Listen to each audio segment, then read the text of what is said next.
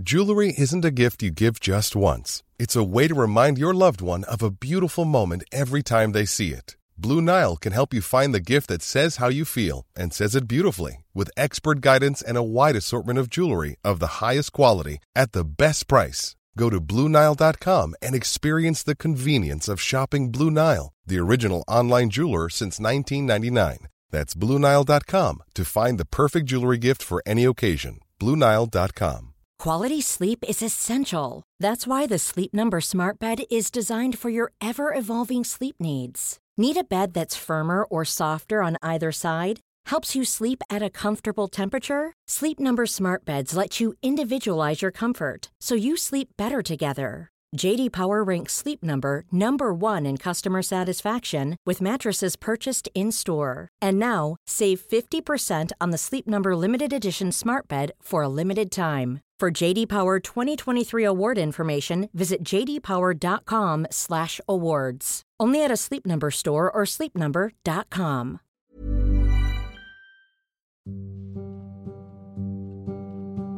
Hi everyone. Welcome to Wiser Conversations, together at home. My name is Derek Handley.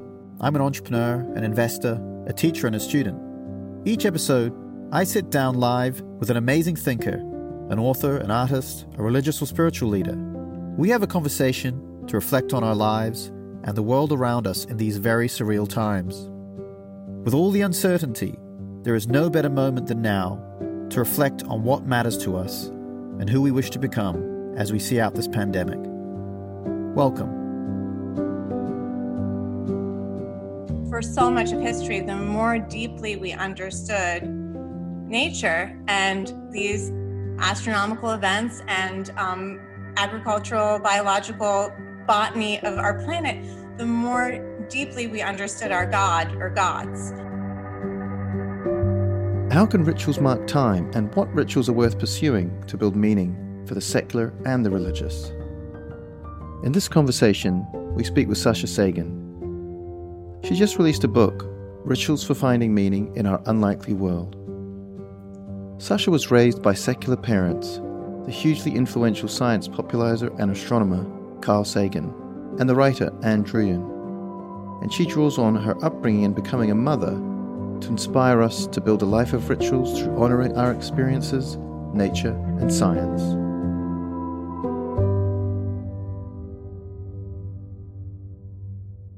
So fascinating. You grew up in a like a pretty famously secular family. I mean, your dad is an astronomer. I mean, he's had a lot of influence on a lot of different people. It's actually how I found you.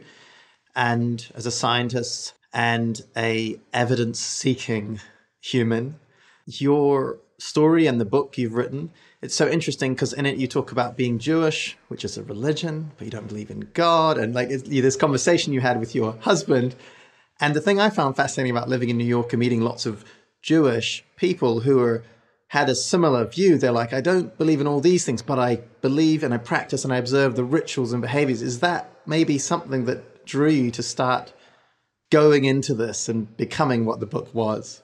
Absolutely. I mean, so I'm secular. I don't believe in anything that's not supported by evidence, but I do long for culture and holidays and celebrations and uh, connection to my ancestors. And that's something that, um, you know, is hard to find just purely, you know, science doesn't have like recipes and expression. Well, there are expressions, but not for like when you drop something. Um, I thought for a long time that this was sort of something uniquely Jewish because, you know, when you take like a DNA test, it comes back when I, well, I'll speak for myself. When I take one, it comes back and it says you are Jewish, specifically Ashkenazi. Um, but you don't, that doesn't happen like, you can't take a test that says like you're Presbyterian or something like that. And so I thought it was sort of this uniquely Jewish thing. Um, and growing up, we had Hanukkah and Passover and certain Jewish rituals, but in a totally secular non theistic way. But as I got older, I realized that so many people of different backgrounds and different cultures and, you know, religious slash cultural um, upbringings or ancestry do have this. I mean, the biggest example is so many people celebrate Christmas in a totally secular way. And I think our longing for certain markers that are um, the signposts in life over the course of a year, over the course of our own lives, is really cross cultural and it doesn't require belief or faith to to need that to want that. And i think that the most explicit moment um, is when you lose a loved one. And i lost my dad when i was 14 and to have a framework that you fall back on in that moment is very useful and, you know, there were certain things we did um, when my dad died and years later when my grandparents died that did call back to our ancestors and to their traditions and certain things, many things that we didn't do. But I think those moments, those turning points in life, maybe loss being the, the biggest, really call out for some kind of ritual, some kind of meditation, some kind of examination of what we're experiencing. So I think everyone, even if you're very devout, everyone is sort of navigating what do you emphasize? What do you let fall away? What were you brought up with that you want to continue and what are you going to let go of? Yeah that's so so interesting. Personally i find the um losing someone uh really challenging time for people who haven't got a set of built-in rituals and faiths and you see people um, even in a Facebook feed or something that someone's lost, and the the commentary, it's like people don't know what to say, so they say things like they're in a better place or they've joined Grandma Josephine, and it's really it makes me feel kind of mixed because I'm like, do they really believe that, or they're up with the angels? These kinds of things that we don't really have language if we're not brought up in a tradition to to have a view on what happens after we die and it seems to be something that's a big void for for secular generations. I couldn't agree more, and I think the awkwardness that we feel in that moment.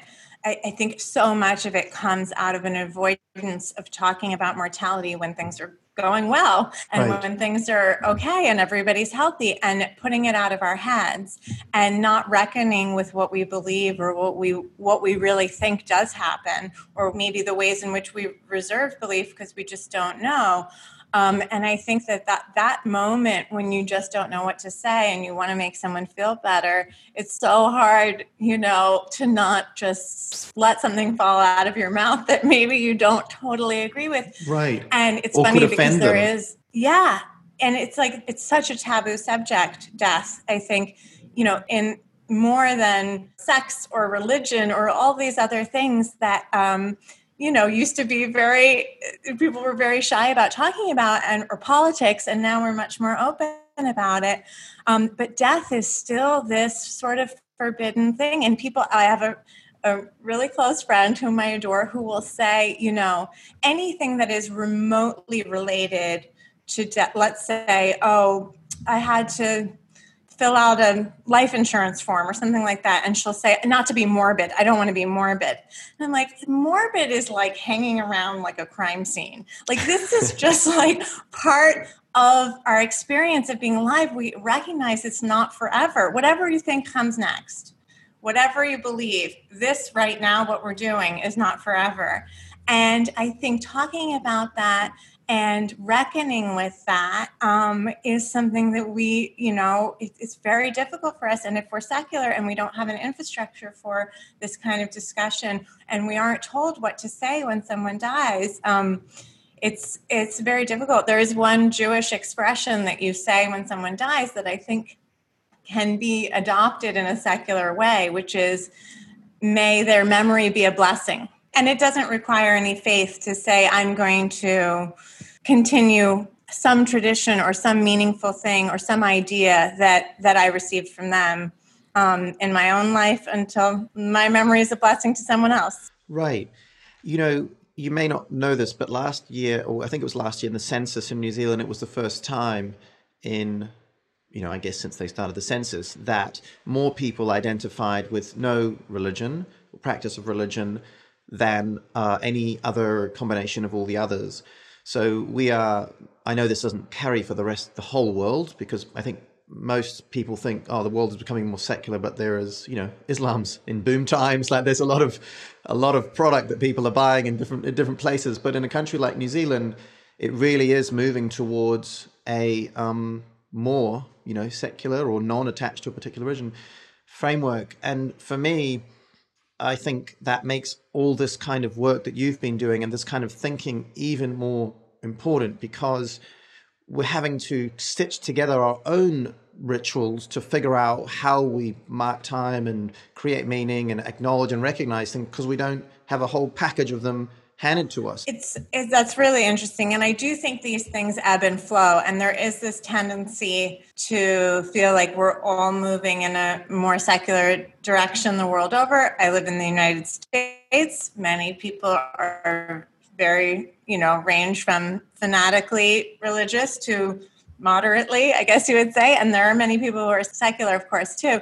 Um, but I think, in terms of what you do in order to um, celebrate and mourn and um, mark time, I think so often we have to take the pieces of the rituals we were brought up with or that our grandparents passed down and examine them for what it is that is really meaningful to us in them because there are ways to carry on religious traditions in a different light. And I think that when you, what's so fascinating and what I couldn't get over as I was writing and researching, um, this idea that underneath the specifics of time and place and um, exactly what's happening throughout time and around the world, underneath all of that, the things that we're celebrating are virtually identical. Not always, but across the board. The idea that um, the solstices and equinoxes are these moments that um, mark celebrations um, that the biological changes in our body from birth coming of age death that these are the landmarks. Was so fascinating to me because it's so easy to look at you know a coming of age ritual in one part of the world and a coming of age ritual in another part of the world and think oh these things are so vastly different. But when we look at them beneath the cultural norms, it's really about this biological change that then makes the possibility of more members of the group right. in the future, you know, available. And these are all kind of, in a sense, pre religious. They existed. People were born and people died, and the sun rose and set, and the stars appeared and then were out of view before any creation or you know institutionalization of any kind of religion but they are the things that rituals come from right? The biology and the astronomy of the world. Absolutely. And um, you know in a way those are the most traditional things is celebrating those without any of the um, garnish of uh, religion or belief. Those are the those are the most if you're worried about hanging on to tradition, if you're worried about not being the first one to break the chain, those are really the things um, that are the oldest. Right, and you know we're just about to, or are in the middle of one in, in New Zealand. Um, the the the Maori indigenous people celebrate the New Year. Uh, call it Matariki, the, the the Pleiades, the Seven Sisters, this whole thing, and you have a whole section in your book dedicated to these seven uh, stars are represented in like literally it seems like dozens of uh, faiths, traditions, myths. Like it's present everywhere. But in, in New Zealand, you you know here as we've started to have a resurgence of understanding and acknowledging Matariki, it feels like oh this is a very New Zealand thing. When you step back, it's like wow these people have been doing this and noticing this and marking time around this time of the year for thousands of years across the whole world. Like, I mean, that's so fascinating. And what's so amazing is that all of these things are just totally scientific. You know, they're just these, re- I mean, it's just an astronomical event that we're able to see from this particular part of the solar system. And I think there's something in that we have this um, idea that, like, you know, facts and information is not um, uplifting and not the source of wonder and awe but um, it is so often it's so often it is the original source of our wonder and awe. And i think that you know if we can present some of these things that may, might seem a little bit dry like this particular constellation in a different way um, we can tap back into some of those feelings that people really crave and turn to religion for but i think are available through science So, can you? I mean, it'd be useful. It'd be interesting to sh- share some of the some of the other examples of people using the um, the Pleiades, uh, other than Subaru, which I didn't even recognize. So, Subaru, the vehicle, their logo is is basically the Matariki logo. exactly, and I mean, all over um, many many disparate Native American uh, traditions have beautiful and sometimes hilarious stories about the Pleiades. One is that it's seven women who prefer the, the Mono people of California, of what's now California, um, saw the Pleiades as as women who preferred onions to husbands, which I've just found hilarious. Maybe it's something's lost in translation, but it seemed funny to me. Um, and you know, all over the world, almost any culture that had a clear view. And and so often it was because of the time of year that it became visible. It also was a cue for some agricultural change or you know to start planting or to start harvesting or just the knowledge of what was coming. For so much of history the more deeply we understood nature and these astronomical events and um, agricultural biological botany of our planet, the more deeply we understood our God or gods. And somewhere along the way, those part those ideas parted ways. But but I think there's something really powerful of this this connection that that does that seems so natural that all the stirring beauty of the world, you know, is also um, a product of scientific evidence and investigation. Mm. It's so interesting uh, talking about nature. I was talking with another previous um, guest on Wiser, uh, Reverend Tucker in Kyoto last Friday, and he said something I had no idea. Probably you knew this, but in Japan they have twenty. They have twenty four seasons. Like, and I googled it, and I was like, "What?" I mean, they don't. They don't actually go around their world thinking they have twenty four seasons, but historically and traditionally they do. And I read them all up. Uh, there's a big list of them, and actually they break it down even further into three subseasons per 24, and it's all to do with nature. And it's like, okay, this this particular 124th is the time to sow like radishes or something. It's like radish sowing season, and other things like that. And it's so fascinating that they had kind of sub, uh, you know, divided the the year into these little pieces, which were all connected uh, to nature and frost and other things like that. That's fascinating. I wonder now as our climates change how how that that breakdown is is holding up. Right. I didn't check. Um, so these are really big, like you know, big, bigger, bigger than us rituals. Like they're they are. We look out into the the, the, the stars and the sky, and you see them, um, and they're collective. But you also spent a lot of time thinking about much more personal rituals. I mean, you went even down to like the week. You know, there's the month, the week, the season. Um, uh, the week. I think it's really interesting. The week. So again, you know, I never had a weekly thing. I didn't have a church to go to or somewhere like that. And I think most faiths have a weekly practice.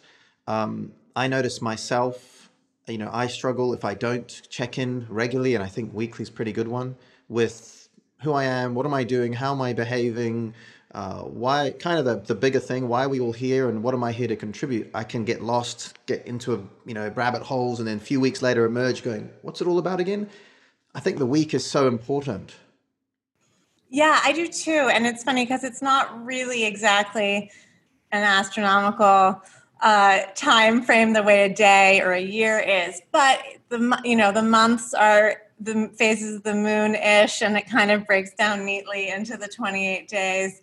Um, but I do think there is something about that that rhythm that is really powerful, and I think that those of us who are secular, you know, there are so many parts of our lives that we don't necessarily think of as a ritual, but do have the same rhythm. And like you know, if you there's I don't know, like a particular exercise class you take, you know, the same day every week, or you know happy hour with your coworkers off i mean you know on thursdays or whatever it is or you know like even like going to therapy things like that i think have these these rhythmic um, elements to them and these ritualistic elements to them. And I think that there's something really valuable about doing that and also breaking up the, the work time from the rest time. And, you know, this idea, so much of our our timing with religious rituals is about breaking those those sections apart. Right. But I mean, don't you think that say going to the gym is i mean what separates something that's just a routine and a habit from actually being uh, ritualized like I, am studying habits at the moment psychology of habits and routine and self-control and it's all the kind of research and the, the, the things that people are studying at the moment around how do you make it automatic and how do you make it almost unconscious and it seems to me those kind of things are almost the opposite of what we want out of rituals where we want real conscious attention so how do you di- like differentiate?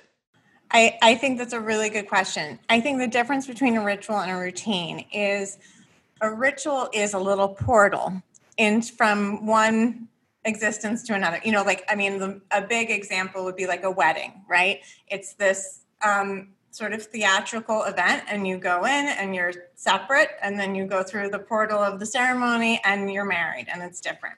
And I think the things that we do that we think of are like uh, examples like if you just take the simplest route home from work every day because it's just the most direct route that's a routine. But if you go a little bit out of the way because there's like a beautiful little bridge and when you cross the bridge you think to yourself okay i'm going to leave all the problems from the office at the office and now i'm going to think about what i'm going to make for dinner. Whatever some small thing like that where we have this feeling of going through a change internally. I think that's what really makes it a ritual and you know coming of age rituals it's like of course you're not you don't instantly go from being a kid to an adult or whatever it is but we have this idea that okay now the society says you're a grown up or now you can drive or whatever it is um, that feels like um, you know this threshold that we're crossing so that's really fun because driving home or on a bus home is and can be seen as a routine. But if you think about it in a different way at certain points where maybe something transitions, as you said, you're turning around the bend or something like that, and at that point something happens or you think about something, you can turn it into a ritual. Yeah, absolutely. I, I think that's totally true. And, you know, the thing about rituals is you know, old ones aren't intrinsically good and new ones aren't less, you know, maybe they sort of sometimes feel like they have a little less less gravitas if it's something that you just made up. But it's really a question of like what is serves us. And i think sometimes we feel this intense pressure you know from the idea of like all the ancestors who had been doing this and we should be doing it. And the well oh you have to do this for your kids or you can't do that. And I think that once we let some of that go and realize that we're constantly changing and amending these things based on what's meaningful to us, um, we can sort of carve out excuse me, carve out something that's like a little bit more reflective of what we need and what we believe. How do you? Um, I think what people listening to this, and even even myself at the moment, I think, well, okay, I think I need some more rituals. I think I do um, sleepwalk through a bit too much, and the years pass, and um, people get older and people change, and I, I think I would like to think about creating some more. When when you've you've written a whole book on them and you've talked to lots of people about them, I'm sure you get asked that all the time. Well, okay, how can we we can't create stars and change the solar solar and nature nature dynamics, but how do we easily start to create rituals that don't seem silly and that seem authentic? Well, that don't seem silly is sometimes difficult. And I don't know. I mean, some of mine are really silly. So I think actually silliness is sometimes key because it helps bring down your defenses and especially like things families do together. Um, I tell a story in my book about the alphabet song, and I was um, I was speaking in San Francisco, and um, it's a very silly story, but it's wonderful and it's brought my husband and I and now our daughter a lot of joy. And I was speaking in San Francisco, and this very dignified gentleman at the end said, Well, yes, my wife and I and our son, we howl at the moon every night before bed. And I was like, That's so adorable and so specific and so wonderful. And so I think silliness is good sometimes. Um, but I think that, you know, um, that what you said how, you know, the years go by is so much at the heart of this. I think the reason that the world over, all these disparate societies of members of our species have created rituals is because we are just trying to catch up with processing all the change that human existence is. And this constant ebb and flow and you know some of these changes are cyclical some are permanent and we're just reaching to catch up with understanding this element of existence. And so much of it is so shocking and not even in a negative way, but like, you know, when you see a child that you haven't seen in many years, you know, like a kid of a friend or something, and all of a sudden they're a teenager, and you're like, how did this happen? And I think that so much of it of the question of how, what how do we make rituals for ourselves is well what are the changes that we need to process or we need to get our mind around or that we want to celebrate or that are meaningful to us? And you know i think that the, some of the markers that are very traditional you know winter solstice time um, spring equinox time obviously different in different hemispheres but those moments summer solstice you know are these tipping points that I think really deserve marking um, and come so naturally to us. And so it, you know, in in in the winter when things are cold and dark, having a party is a just really naturally good idea. You know, those kind of things, a feast, a celebration. Um, those don't have to be in the narrow framework or the thematic framework of religion, but just the, the natural coming together, having food, laughing, having a cocktail, those things I think can be um, really powerful, even if there's not a religious uh, uh, root right. to them. What are some of the other uh, other interesting rituals you've seen or heard people create for themselves and their families? Oh, it's such a good question. I mean, there's so there's a lot of talking about weekly rituals, a lot of weekly big family meals. And I think that that is something, again, that feeling of checking in with your surroundings and your what's important to you. And, you know, obviously now I think things are, are, are much better where you are, but here um, in, in the United States, it's not really possible to have those big gatherings now but I think that when the day comes that we can have them again, they're going to be there's going to be a level of appreciation that maybe we never had before. Um, so I think there's a lot of that. And one one um, ritual that we've just started during this time of, of lockdown has been um, we live you know in the center of a small city and we have started going there's a national park that's like half an hour away and the facilities are closed but the trails are open and there's hardly anyone there and my husband and our toddler and i have gone every week on this hike and it's become this really meaningful, beautiful thing for the three of us that under different circumstances, you know, we would go to the museum or we'd go to the aquarium or we'd stay in town.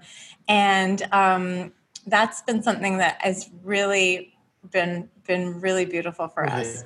Something as simple as that. I think when we were in more restricted environment in New Zealand in uh, March and April, a lot of people, including ours, my family, went for walks almost daily, and um, I I wonder how many people have kept it up because I know sadly our family has not. And it was just as soon as the kind of the world opened up in our community, we just didn't go walking together. And I think these are the things where you have to make a decision that it's something you want to maintain. Um, and it's really great to be reminded, you know, reminded of that.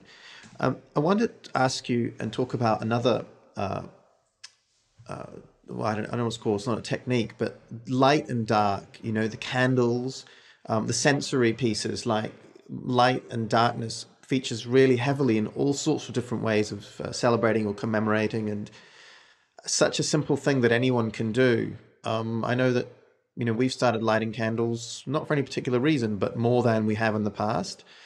um, incense, different things. You know, where where and how do those show up, and how can you use those kinds of things?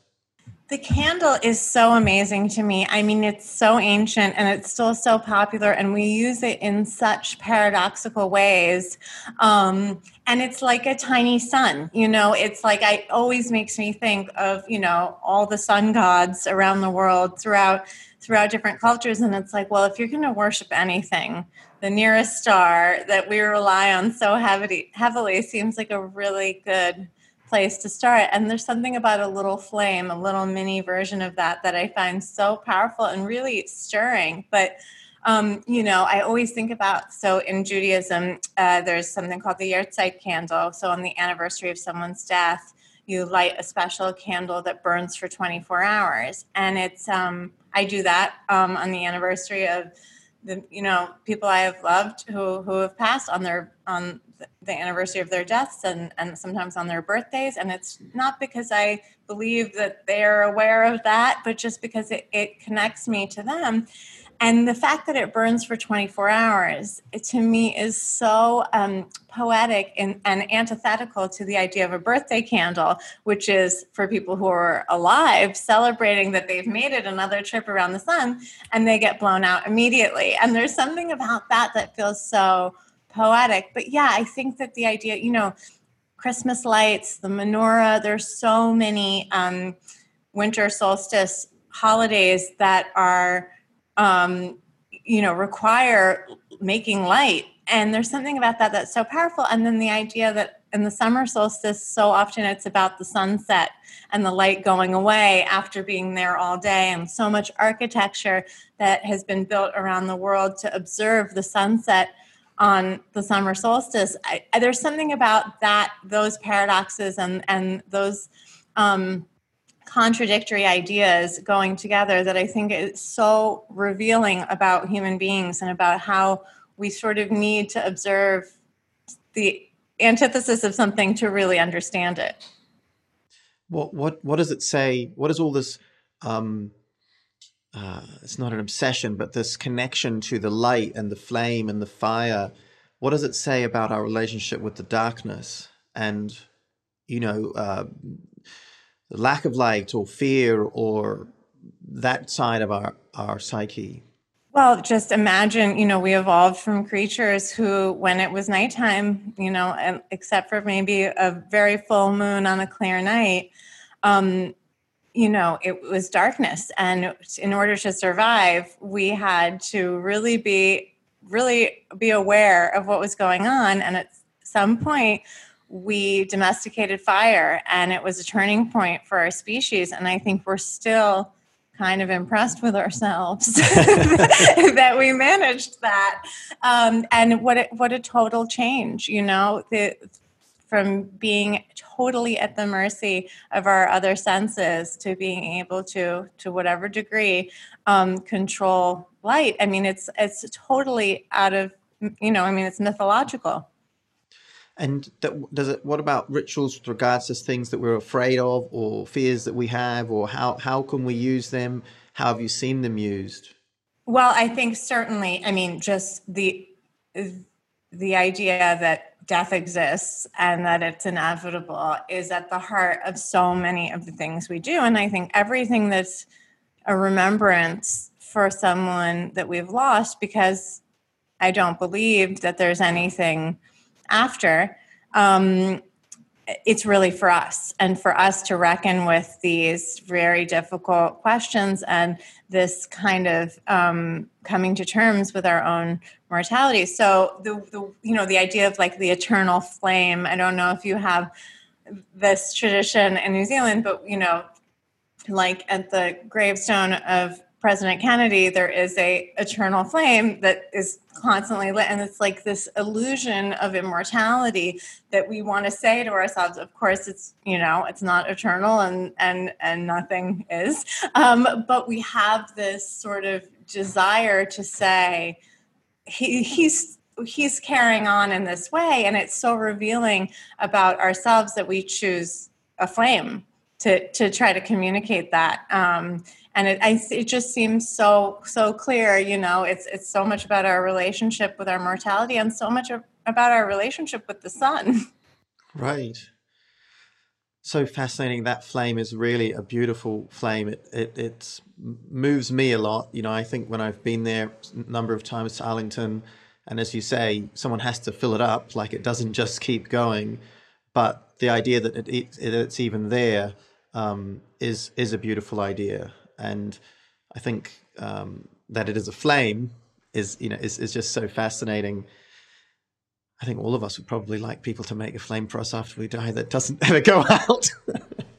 I mean, you can imagine, you know, uh, I mean, it, it, you can imagine a um, a society where that's you know every headstone or something like that is that's the symbol. yes. So what else? What else has happened in the world of rituals in the last few months as people have changed, their lives have changed, they're inside more, there's there's fear, there's uh, trauma. I mean, have you seen interesting things create or come out of it? Um, I mean, you have to have seen fascinating things come out to, to fill voids that otherwise were being met in other ways. Absolutely. I mean, I think that one of the things that's so interesting is especially in the first few weeks of being on lockdown, so many people, you know, the complaint was every day feels the same.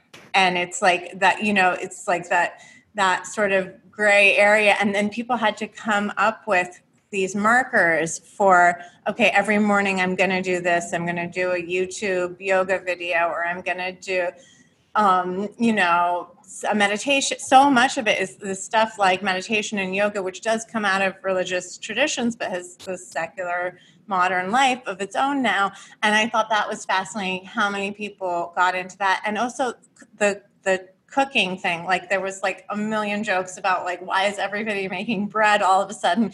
But that too is like this thing of like um, it's a ritual it's ancient and it's i mean cooking is probably you know among the most ancient things you can do. And it's this i you know this idea of like doing a project it's done and then it goes away and you do it again. And i think there's something about that cyclical nature of it and that connection with you know i mean it, even if it even if you're not farming your own vegetables and you know you don't have your own livestock or whatever um, there is something about it that it's like this grew out of the earth or you know whatever you're eating there's some deep connection with the earth and billions of years of evolution. And now we're turning it in with fire often i might add um, turning it into this other thing and consuming it. And i think that our our relationship with with food and with cooking changed for so many people over this time. And that so much of that is ritual too. Right. We have some questions that i think i will share, and I think there are more coming in, but the first um, is a question around intuition. And uh, the question is really is there sign, do you know, from your understanding, is there scientific evidence that explains our intuition and how we feel about uh, things in that sense? Oh, that's a really good question. It's not my area of expertise, but I would say that um, I don't know if I mean I just don't know if there has been, but I can un, I can imagine an evolutionary advantage to why intuition would be um, a very a huge selective advantage. But I also think it's we are so prone as a species to fooling ourselves, and it's not to say you know intuition is always wrong or we shouldn't listen to it. Of course, there are situations where you have to say, okay, I'm I got to get out of this situation. Something's weird's going on here. You know, things like that that are very useful. But I think that we have to balance that with um, our ability to look at evidence that exists outside of us. And that tension between, um, you know, what feels true um, and what we have that can be supported by evidence is so hard. And I think that you know, for the things that are personal, for your own experience of like, I'm not going to go down that street alone, or I don't know about this hiring this person, they seem like not great, whatever that kind of stuff is.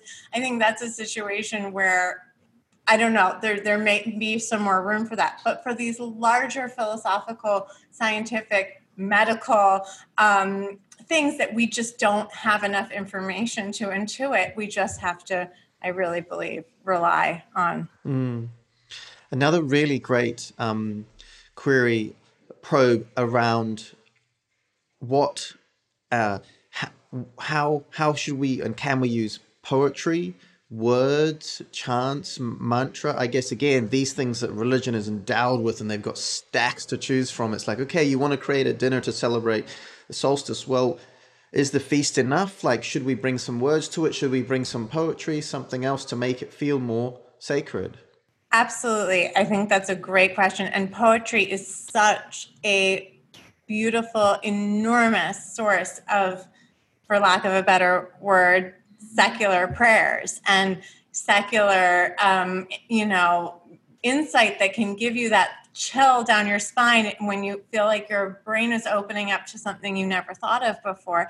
And I think one of the ways we see that so much now is um, in weddings. You know, as weddings become more secular, as people have friends officiate or family members officiate instead of religious officials, um, you see more and more song lyrics and poems and you know a few sentences from a favorite novel or from you know a, a some great speech. And I think that the ways in which people have started to pull from so many different sources in that setting is really useful inspiration for the ways in which um, you can do that for, let's say, your solstice dinner party or whatever it may be.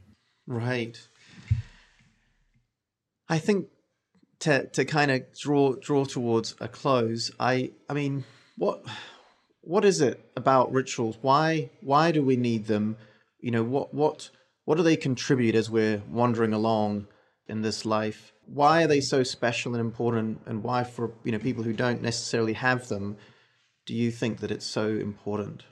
Well, I mean, far be it for me. If you don't have them and you're doing great, do your thing. Like I, it's not, you know, I, I, it's not that I think it's mandatory, but I feel like for those of us who um, want to feel this connection with one another and with the grandeur of it all and want to as we talked about before process change process time going by. It's like trying to lay in the grass and feel the earth move.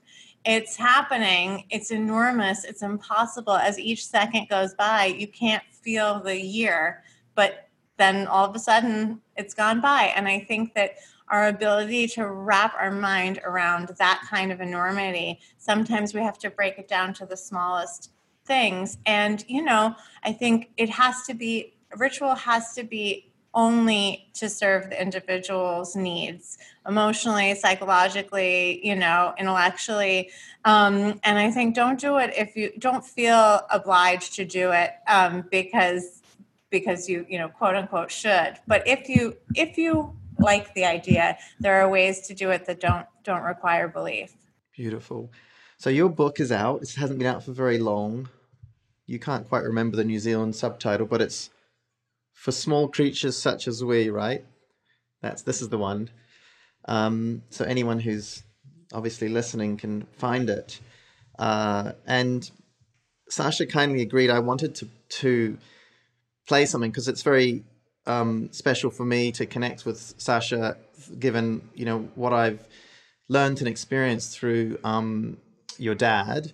And I asked if I could just play a little uh, clip of some of the words and things that he said that have you know moved me, and you kindly agreed. So I might just do that. Um, and then we'll we'll come back and say goodbye. But it's it's just a couple of minutes. I hope you can hear it okay. From this distant vantage point, the earth might not seem of any particular interest. But for us, it's different. Consider again that dot. That's here. That's home. That's us. On it, everyone you love, everyone you know, everyone you ever heard of, every human being who ever was, lived out their lives. The aggregate of our joy and suffering, thousands of confident religions, ideologies, and economic doctrines.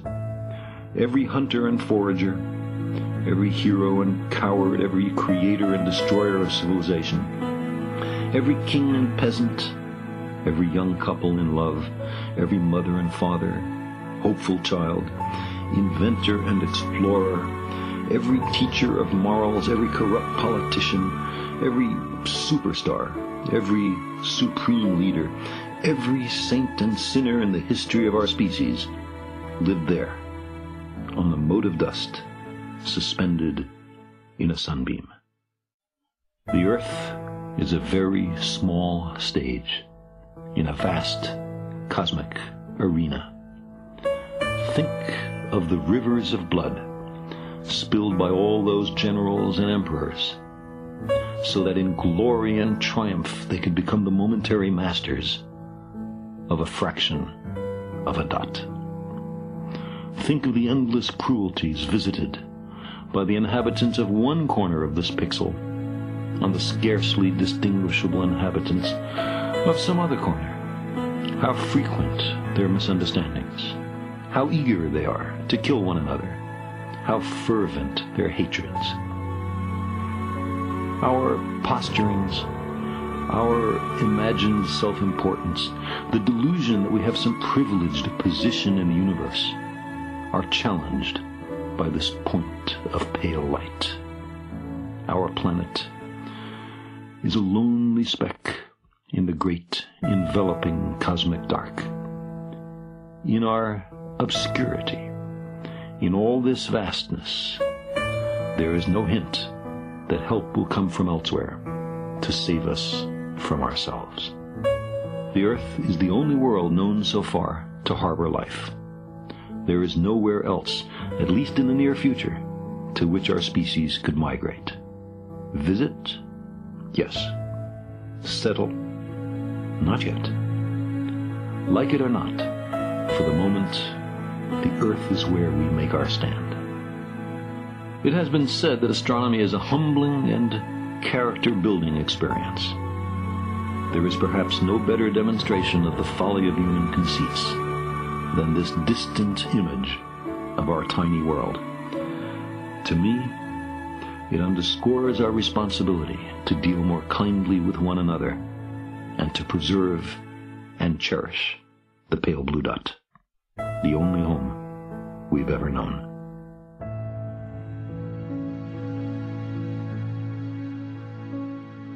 One of my favorites. It's so amazing. And been such a pleasure to uh, have you. Um, thank you so much for the work that you're doing in bringing ritual um, and celebrating it and encouraging it. I think personally it's you know more important than ever. So thank you so much, Sasha. It's my pleasure. This is wonderful. Thank you, Derek. Thanks for joining us on Wiser Conversations Together at Home. If you like what you're hearing, please rate and review it today. And if you haven't already, go on and push subscribe. See you next time.